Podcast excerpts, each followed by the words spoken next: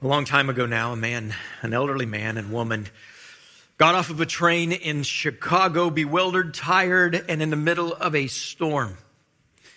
They intended to get there a lot sooner than what they had arrived, and when they arrived, they were disappointed to find that the first hotel, and their one that they would have wanted to go to, had no vacancies. The young man that was at the desk, his name was George that night, and George George said, Hey, uh, we don't have any place for you, but let me make some phone calls and see what we can sort out. And so he phoned various other downtown hotels. And finally, disappointingly, he had to tell them, Look, it's late. There's four or five big conf- conventions going on in town right now. I cannot find a room for you anywhere. But if you guys would want, I'll let you have my room. It's down in the basement. It's clean. I'm working all night. I don't need it. It's a place for you guys to at least clean up and get some rest, and we can find you an accommodation tomorrow. And the elderly couple, weary from a travel, said, Sure, thank you so much. And they made, the, made use of his room that night. And the next morning, as they were moving up to the other room that had been provided for them, they were so very, very thankful to this young man. And the elderly gentleman stopped by on his way out of the, out of the, the hotel and he said to this young man, Maybe I should build you a hotel that you should manage. If I do, it will be the greatest hotel in the world. And the young man laughed, you know, thinking it was just an old man flattering him. And the young man uh, bid the, the couple farewell. They went about their business. He went about his. And it was not until several years later that he received a telegram with a train ticket and an address in the mail. And in the, in the, telegram, it just made note of the fact, hey, you remember that night when it was cold and my wife and I, we would like to invite you to New York and we would like you to see something. And so he hops on the train, leaves from Chicago, arrives in New York a day or so later, gets off the train, makes his way to the address that was provided on the, on the paper, and finds himself standing in front of a brand new hotel. And as he walks into the lobby, he's met by the same old man that he had met several years ago now, who said, I built your hotel. If you ever go to, to, to New York City, you may have seen or heard about the Waldorf Astoria Hotel.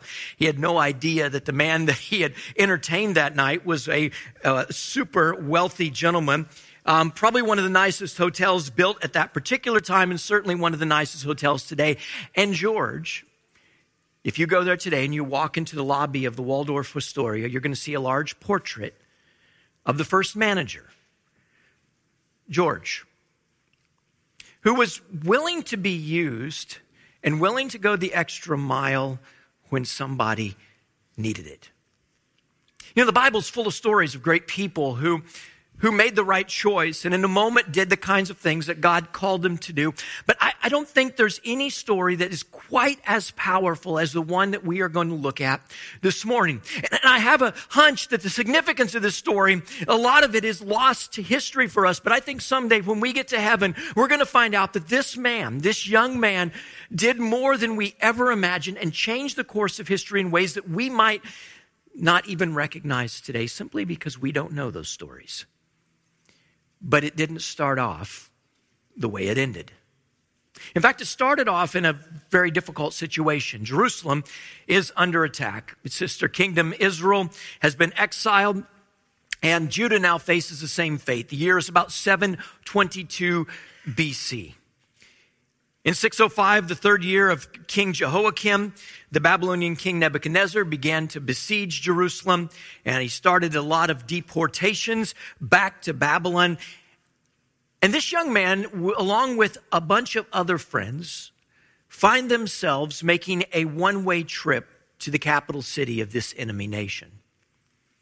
Now, when they arrive there, it's going to be a very difficult season for them. Not only are they young people stripped away from their home, not only do they, are they uncertain as to what will happen to their home, home country, but all these young men will become eunuchs in the service of Nebuchadnezzar. And it's in that context that we find this most extraordinary sort of beginning in Daniel, the first chapter, and verse number eight, there's this small little sentence that really sets the tone for everything else that happens in the book of Daniel. And whether you're an older person here today or a younger person here today, this concept applies to all of us. Daniel had been offered, along with the rest of the exiles, a, a, great meal. In fact, they were given food from the king's table. I don't know what Nebuchadnezzar liked to eat, but I'm going to guarantee you that it was good stuff. It was well cooked, and it was probably the best that the world could offer at that time. And you might look at that and think, wow, this is a golden opportunity. But when these young Hebrew kids looked at this meal, they recognized something about this meal. Although it was fantastic, there were things on that meal that were not kosher for them. The Heavenly Father, generations before, when Moses was in the, and the children of Israel were in the wilderness, God had given them a law. And for reasons of God's own choosing, He said, I want you to abstain from certain foods and I want you to, I want you to be a set apart people in this area. And God didn't explain that to them. Today we kind of look back at that and we're like, I think I get why maybe you wouldn't want to eat certain foods in that time. But as, as Daniel and his friends look at this spread laid out before him, it looks amazing. It probably smelt amazing. But they all recognized a problem. But there's only one young man that did something about it. And in verse number eight, it says Daniel resolved not to defile himself with the royal food and wine. And he asked the chief official for permission not to defile himself in this way. The key phrase for this entire story, and maybe a key phrase for every one of us in this room and the rest of our life is that opening sentence. But Daniel chose or resolved not to defile himself with the royal food.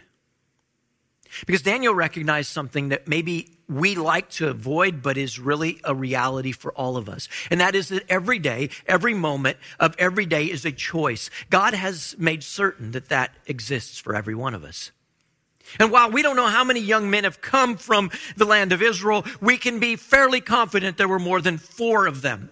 There were probably hundreds of them that were brought, hundreds of them that had gone through this training program, hundreds of young men who knew that the food on the table was off their menu, but they weren't willing to do what Daniel did. In fact, I might point out to you this morning that, that Daniel is the one that resolved or chose or determined, and three other friends joined him. If you've never read that story, you should, because really what follows is beginning of one of the most powerful stories in the book of Daniel. Daniel's an interesting book, guys. It's kind of divided into two sections. The first seven chapters of Daniel are all about the life experience of Daniel, the things that set up the story of Daniel. It's great reading. The last seven or so chapters of the book of Daniel deal with prophecy because God chooses to tell Daniel things that he hasn't told anyone else. And it's fascinating reading, whether you're reading the first half or the second half. But I want us to go to near the end of the first half of this story and spend some time this morning on one of the final stories that we find in the life of Daniel. Quite possibly, maybe one of the most best known. Because we often think, well, I didn't want this. I didn't choose this. I don't want to be here. And yet, we often do choose things. And even in his old age, Daniel will make a choice. And in this choice, there's just a whole lot of lessons for us to gather. We're just going to look at four of them today. Four lessons that really kind of jump out from this text that will change how you live your life if you decide that you're going to employ these into your own life story. And the first one kind of comes at the beginning of Daniel, the sixth chapter, in verse number one. It says, It seemed good to Darius to appoint 120 satraps over his kingdom. Let me give you a fast forward, speed up version of events. Nebuchadnezzar will rule for many, many years. He will go through periods of, of highs and periods of lows. Ultimately, I think Nebuchadnezzar probably died as a believer in the one true God. Upon Nebuchadnezzar's death, his son took over. And next time we jump into the story, we find that the kingdom is now laying in the hands of his grandson, a guy by the name of Belshazzar. Belshazzar was kind of one of those people that lost the farm. Um, he was a partier. He didn't really have a serious mindset. And he wasn't taking the threats to the Babylonian Empire seriously. And there was a an interesting situation that had emerged because two groups of people living in Mesopotamia, the Medes and the Persians, had formed a combined army known as the Medo Persian Empire, and they were setting siege to the city of Babylon. And while the city of Babylon is being besieged, Belshazzar is inside having a party because he thinks that his city is impenetrable. He doesn't know that, that the Medo Persian army decided that they're just going to reroute the river Euphrates, and then they marched their troops right through the riverbed underneath the walls of the city and into the city. And the city falls in one night with almost no bloodshed except for the royal people who were a part of Belshazzar's kingdom. But miraculously, Daniel was preserved. And Daniel becomes a part of, of the Medo Persian Empire. And now we find that Daniel is serving a Persian king. And that's where this story picks up today. This man by the name of Darius has appointed 120 satraps, which are simply governors, leaders, noblemen, administrators, that they would be in charge of his whole kingdom. And over them, three commissioners, one of whom was Daniel. That these satraps might be accountable to him or to them, excuse me, and the king might not suffer loss. And then Daniel began to distinguish himself among all the commissioners and the satraps because he possessed an extraordinary spirit. We talked a little bit about David last week. We noticed that David too possessed an extraordinary spirit. And I'll bet this morning that we could guess whose spirit they possessed. It was the Spirit of God living within these people because David lived his life for a purpose, and so did Daniel. As a young man, completely out of his element, Daniel purposes in his heart that he is not going to go against his God. And the Spirit of God has been with him powerfully from that point forward. If you want the Spirit of the Lord to work and to act in your life, the most important thing you can do is be obedient to the Lord. Sometimes, guys, we, we, we want the Spirit to kind of come in and work in our life, but we're not willing to be obedient in the small things, right? We, we want the Spirit to work in the big things and we want to kind of do our own thing in the small things, but it's in the small things that our character is proven. Daniel's story proves that. He possessed an extraordinary spirit, and the king planned to appoint him over the entire kingdom. And that brings us to the first thing and that is that Daniel always chose character over comfort. It's easy to be comfortable, and I think we live in a world today where we really desire to be comfortable people. If we're honest, most of us want to be in our comfort zone. We want to not have to be pushed out of that. We don't want to have to deal with things that are uncomfortable. Daniel was willing to be uncomfortable if it meant that his character might remain intact. Reality is, I hate this, but the truth is, guys, that, that you can't be both comfortable and a person of character. Because the world will sometimes put you in a difficult situation. Now, the Bible says, as much as is possible, live at peace with all men. We're not out looking and spoiling for a fight, but sometimes that fight will find us. And that's exactly what will happen here in the life of Daniel. Because he has distinguished himself, because he possesses this extraordinary spirit, the king looks at Daniel and he says, There's a guy that is like and better than everyone else that I have ruling my nation, my country for me. I think I'm going to put him over everything because I, number one, I know I can trust him. And I think that Daniel was just the kind of guy that, that got along well with those leaders. Nebuchadnezzar has a deep appreciation for Daniel. Even Belshazzar, as crazy and as, as, as, um, as out of control in many ways as he is, he has a respect for Daniel, doesn't he? Darius thinks, here's a guy that I want in my inner circle.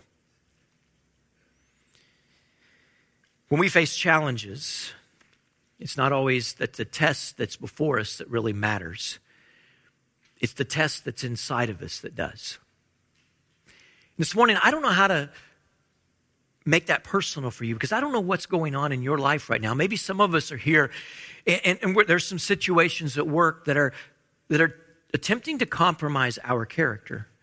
People are wanting us to be less than honest about things that are going on in our life or uh, intentions or, or, or to deal with things in a way that makes us uncomfortable. Maybe for some of us, it's it's in the classroom. Maybe right now we know we're not really ready for the finals that we're facing. And it would be a lot easier if we could just kind of cheat our way through them. It's better to fail in the outside challenge and not fail in the inside challenge than the other way around.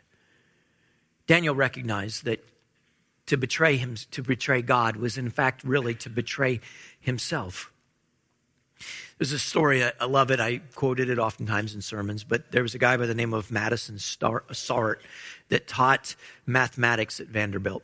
And he, he, taught trigonometry. I don't know how many of you guys are good at trig. You might stink at trig. Some of you might not even know trig. I can hardly say the word trig, so um, it doesn't matter. But I love the quote that he had about, about, about this in his class.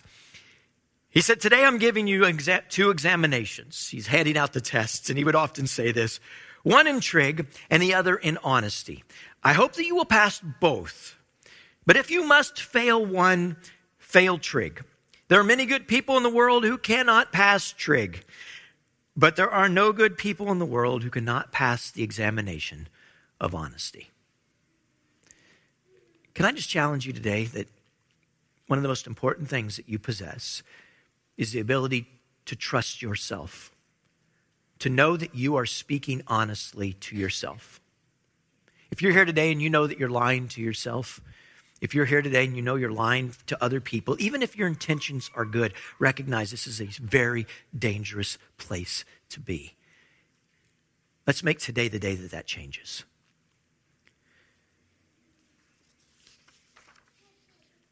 In verse number four, we realize that the rest of the crew isn't so excited about the decision that's being made here. Darius might have liked Daniel, but the rest of the guys aren't so fond of him because, as often goes with these kinds of people, they preferred somebody whose moral standard of character wasn't so high. It's easier to kind of run a country and to pad your own pockets when you don't have a guy that is perfect in moral character looking over your shoulder. And so these guys realize if they're ever going to get to do the things they want to do in the kingdom, they're going to have to eliminate Daniel. And so in verse number four of chapter six, it says, Then the commissioners and the satraps began to find ground of accusation against Daniel in regard to governmental affairs. They're like, okay, we got to get rid of this guy. Obviously, he's made a mistake somewhere. Why did they think that? Because they knew that if you looked in their past, you would find plenty. But as the story continues, it says, But they could find no ground of accusation or evidence of corruption, insomuch that he was faithful and no negligence or corruption was found in him. Now, just just for an understanding point here this morning, this is a man who has probably spent 40, 50 or so years in politics. And yet he is not corrupted. We elect representatives and officials to go to Washington, and we laugh because we say, if they make it four years, if they make it eight, we'll be lucky before they get corrupted. Because politics are maybe one of the places where it's easiest to find corruption, where it's most obvious that there's a way to kind of fleece your own pockets or make things nice for yourself. And these guys are certain they're going to find something, but they look at every part of his life and there's nothing there. Because that's who Daniel was he had purposed in his heart, he had chosen long before that God would be glorified through his life, and God was. And this is what they said. In verse number five, they said, We'll not find a ground of accusation against Daniel unless we find it against him in regard to the law of his God. And so the satraps and commissioners came to, by agreement to the king, and they spoke to him in the following, and I'll condense it for you this morning. They said to the king, Hey, king, live forever, as if he could. And then they said, Hey, here's the deal. We have this great idea. We love you so much that we would love for you to be honored only in the kingdom. And we, we have people that are serving all kinds of other gods, but you are the superior God. So why don't we make this proclamation that for a whole period of time, they can only worship the king of Persia. And of course, Darius is a king. He's got a bit of an ego, he's got a blind spot. And so he signs it into law. Which brings us to the second thing Daniel chose discipline over disorder. As you look at the life of Daniel, I don't know what kind of a guy he was, but when you look at every area of Daniel's life, you recognize something about him. He was a man who was self disciplined. There was no one looking over his shoulder every day to make sure that he was administering the governmental business in the way that it should. There was nobody that was standing by his side through the decades of public service that he had done in the, in the political world, through three separate major kingdoms, the, the Babylonian Empire, the Medo-Persian Empire, and now just the Persian Empire. And yet Daniel remains consistent and consistently righteous throughout this whole period of time. He chose to be disciplined rather than just go with what came naturally. And when I read this story, I wonder I wonder how a group of our enemies looking at us might find our life. Would they find no ground for accusation, no evidence of corruption, no negligence in the things that we do? I think there's periods in my life where it wouldn't have taken a very, very, uh, very long look to find all of those things. And yet, Daniel's life didn't contain them. That description means a couple things. First of all, it means that Daniel wasn't just doing wrong or not doing wrong, which is oftentimes kind of what we, uh, we often think. Well, he didn't do anything wrong, but he also was doing a lot of things right. When they looked at him, they, they, realized he wasn't negligent. He wasn't dropping the ball in any area. He was handling his business. This was a man who was self determined, self focused. He was taking care of his own discipline. One of the things that we think of when we think of Daniel is that he faced the simple tasks every day, living as though someone were always watching, because he knew there was someone always watching. It can be easy for us to think, well, no one will ever catch this, and you might be right. But God knows, and you know. And Daniel recognized that. Paul writes in 1 Corinthians, the ninth chapter, in verse number nine, he says, Do you not know that all run, all runners, that in a race, excuse me, all runners run? Yes, Paul, we know this, right? But only one receives the prize. So run that you might obtain it. Paul's talking about something right here, guys, I think it's really important for us in the modern church to kind of catch on to.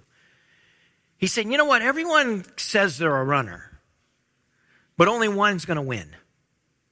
Everyone says it's in a race, says that they're there to win the race, but really there's only a handful of people that are there to win a race. I, have run a few races. I've done a few duathlons and triathlons over the years. And let me just tell you guys, I am a competitive person, but I have my limits. My limits for that is, are fairly, or maybe I'm just reasonable. Um, a few years ago, I went to a duathlon. A friend invited me to. We showed up. Michelle looked at me. I looked at her and I realized immediately I was out of my element because everyone else around, these are fit people. Right? You guys have heard me tell that story on a number of occasions. I went out that day not to win the race, just to finish the race, right? But Paul says, I think that you should have a different kind of attitude about this.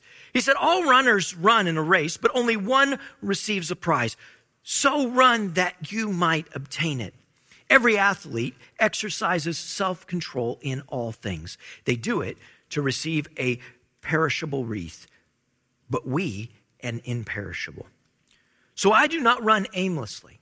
I do not box as one beating the air, but I discipline my body and I keep it under control, lest after preaching to others, I also should, or I myself should be disqualified. This is a passage that I think maybe for a lot of us, we, we kind of kind of like pass over this. But this is Apostle Paul talking real honestly, like here, the Apostle Paul, right? The great apostle to the Gentile world, a guy who wrote two thirds of the New Testament. And he says, in the old King James Version, I buffet my body daily and make it my slave so that after I have preached to others, I myself might not be disqualified for the prize. Paul recognized what Daniel recognized, and that is that great people that accomplish great things for the Lord are always people who are self disciplined. And Paul said, Hey, If you can do this for athletics, there's a bunch of you guys in this room today that are athletes, have been athletes. You know what I'm talking about, right? It affects your diet. It affects your sleep patterns. It affects your exercise program. It affects how you use your free time. It affects what you eat and how many snacks you eat. When you are in training for something, you are focused, you are determined, and you will give anything up that has to be given up so that you can accomplish that next goal. If only we had that kind of determination about our faith in the Lord. If only we had that kind of drive and fire in our gut to reach a world full of lost people, the church would be scary to the devil in the world today, guys. Paul's laying out a challenge. Daniel's laying out a challenge to us to quit being couch potatoes, to quit lying to ourselves and other people and say, Oh, yeah, I'm a runner. I'm a runner. And you look like Jason. You're not a runner if you look like Jason, right? If you're a runner, then live like a runner. If you're a Christian, live like one. Your language should reflect that. Your choices should reflect that. Your self discipline should reflect that because we're called to look like Jesus. The story continues, though, in the book of Daniel. Because Daniel finds out that the document has been signed. Medo-Persian Empire has a strange thing where, because they were two different people, they, if something was signed into, into law, it was couldn't be changed. Daniel knew that there was no getting out of this. There was no sweet talking the king. Once he said it, it was said. And I want you to notice what Daniel does here. It says, Now Daniel knew that the document was signed. And so he entered his house and he closed the bedroom window he hid under the bed and he prayed to God. No. It's not what he did. That's what Jason might do. That's what a lot of us as Americans, Christians, might do. Well, if there's a law against this, we're going to figure out how we can kind of get around the law and not get caught. But Daniel understood exactly what this was about. I want you to notice it says that Daniel knew that the document was signed. He entered his house now, in his roof chamber, he had windows that opened toward Jerusalem. And he continued kneeling on his knees three times a day, praying and giving thanks before his God as he had been doing previously. I should point out this morning that prayer was not something that Daniel just was a fan of. Prayer was something Daniel did. He did it regularly, and he continues to do it regularly. It didn't matter to him that there was a law against it. See, Daniel understood that up until the point that the law of the land came in conflict with the law of the Heavenly Father, he would keep it, and he kept it perfectly. He was honorable in every decision that he made. These guys could not find one place where Daniel stretched the law or took advantage of the system. Until now. Because now the law of the land was an affront to a greater law, the law of the Heavenly Father. And Daniel was not afraid to be a rebel in this moment. He threw open the window and three times a day he prayed. And of course, the men came by agreement and they found Daniel making petition and supplication before his God. And of course, they ran to the king and they're like, Oh, king, live forever. We hate to tell you this, but the guy that you think is such a wonderful guy that we couldn't find anything against, even though we looked really, really hard. He's praying to his God as he's done for the, since the beginning of time. And then Darius knew the lights came on and he recognized that it was all a plot all along to get rid of somebody who was willing to love more than live. Daniel chose love over life. His determination, his love for God was more important than his own life in this point. I, I, love this, how Daniel just kind of goes. He goes to his rooftop house. He pops the windows open toward Jerusalem and he prays just like he presumably has prayed toward Jerusalem since he was a young boy. And people wonder, why was Daniel praying toward Jerusalem? Remember that Daniel doesn't live in our world. He doesn't have the Holy Spirit residing inside of him. The last place that Daniel knew that the Spirit of the living God was, was in a little 10 by 10 cubicle in the back of the temple in Jerusalem. And he's praying towards the, the, the place in this world where God last was. And nothing is going to stand between him and his relationship with the Father. It's interesting that outlawing prayer in Daniel 6 happens 500 years before Jesus and about 2,500 years before we decided to do that in public institutions in our country.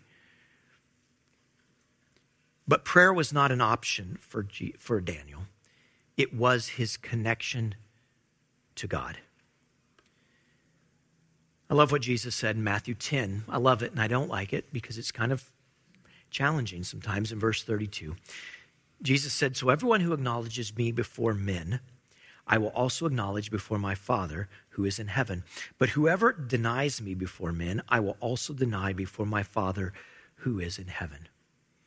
I'm not saying again this morning that we become spoilers for a fight. And I think that if we can, we live at peace with all people. But if you know that upholding some law or some social norm is going to make you deny who you believe that Jesus is before people, that's a problem. Our lives are to be walking billboards of who Christ is and our relationship with Christ. Now, we're not here to pass judgment on everything in the world. Jesus said, I didn't come in the world to judge the world, but to save the world, right? Our, our job isn't not necessarily to go around and just point out every fault in the world, but our job is to represent Christ and to live ourselves for Christ. And if there comes a place in our future as a country where we cannot do that legally, we, like Daniel, have no choice but to stand on our relationship with our Heavenly Father and most importantly with Jesus. Because there's coming a day where I want desperately for Jesus to acknowledge me. Someday, every one of us are going to be standing alone in front of our Creator, the Lord of the universe. We're going to be standing there full of the knowledge that we're not perfect people, that we're full of brokenness and we're full of shame. And maybe Satan is going to be there and saying, Let me tell you about Jason. And everything he says will be true. You can't lie to God. I'm counting on Jesus stepping out and saying, Hey, Jason, welcome home. But if I want to hear the voice of Jesus, I have to be willing to represent Jesus and how I live each and every day, no matter the cost to me. Our enemy wants to keep Christians quiet. Our enemy wants to hide our faith and our devotion from a world who desperately needs to see it. But when we pray, it changes things. And that leads us to the last thing that Daniel chose as we close this morning. In verse number 16, Daniel is unfortunately thrown into the lion's den. And the last words that Daniel hears from Darius are these Your God, whom you consist, are constantly serve, will himself deliver you.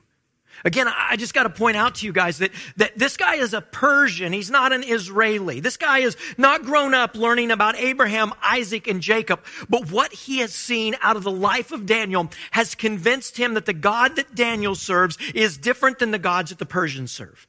And he's so convinced of this that he says to Daniel, You're going in a lion's den, but the God that you consistently or constantly serve will save you. Pretty amazing thing. King goes off to his palace. He spends a night fraught in worry and concern. Early the next morning, it says in verse 19, at dawn, he went with haste to the lion's den. And when he came near to the den, he cried out with a troubled voice. The king spoke to Daniel, and he said, Daniel, the servant of the living God, has your God, whom you constantly serve, been able to deliver you from the lions? Here's something, church, that I just really think the world needs to see today. And they're not going to see it as long as we're not living it. They need to see that our God is a living God. We don't just have a form of religion. A lot of the world has a form of religion. They deny its power. The power of God is to change us. The power of God is that we might become people like Daniel that are willing to stand up and say, you know what? I'm not doing that because it defines, defiles my conscience.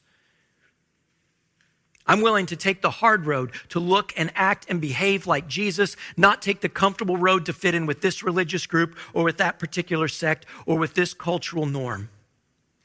I'm going to walk as Jesus walked. Darius was convinced.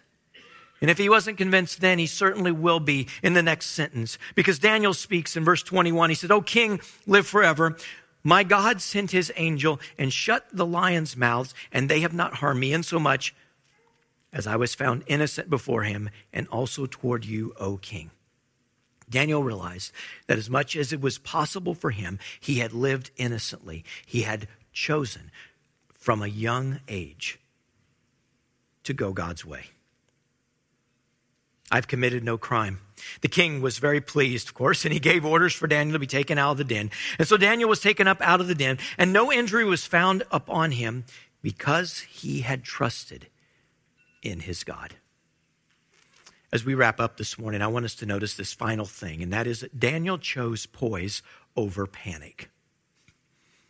I don't know how you would feel if you knew that there was a law that was set in place that was aimed at your head but every part of this story is just complete composure, poise. Right? Daniel, Daniel just kind of walks in to the to his house, opens up the windows just like he always did. When Darius is losing it and saying, "Oh, Daniel, I've screwed up," Daniel's like, "It's all right, it's okay. My God can save me." And like his three friends says, even if he doesn't, when they were facing the fiery furnace, we're not going to bow. I'm not going to quit praying. The ending phrase of Daniel 6, verse 23, makes it clear that the reason behind Daniel choi- Daniel's choice wasn't compulsory, it wasn't duty. He wasn't doing it because he was supposed to or he thought he had to. He did what he did because he trusted that God was going to work everything out. One of the things that bothered me a lot in COVID, and I'll just be honest with you, is that I felt like a lot of us who were Christians lost our composure. We lost our poise. We began, began to freak out when the world changed. Listen, guys, God has been around from the very beginning. God's watched nation rise and nation fall. God's watched chaos break out in the world, and He's brought peace in its aftermath. Do we trust that God is in control and that He is able to take care of those things that we have trusted to Him? Last week we looked at Daniel, and Daniel writes this in Psalms 20 and verse 7. He said, Some trust in chariots, some trust in horses. In a warring sense, those made you, that were technological advancements. That made you able to do things that other people couldn't. But, Daniel, but David says, But we trust in the name of the Lord our God. Trusting in a God that we can't see is not easy when we're facing pain that we can feel but Daniel showed us that when we do that, it makes a huge difference, not just in our lives, but in the lives of so many other people as well.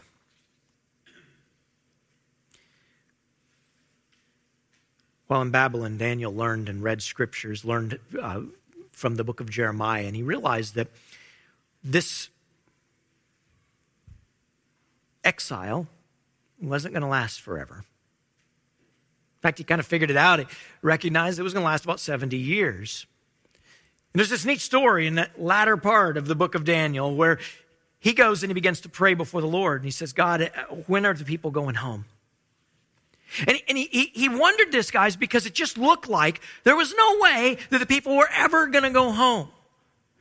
Jerusalem had been destroyed. The temple had been annihilated. The city had been burned with fire. It was a pile of rubble. And not only that, but, but Nebuchadnezzar had done what Nebuchadnezzar did. He took people from one place and he moved other people in. So it wasn't even their land anymore. They didn't even have people there. There wasn't a city there. There wasn't a palace there. There wasn't a temple there. And Daniel is looking at this and he's saying, God, I know that you told Jeremiah that it was going to be 70 years, but I'm not seeing it.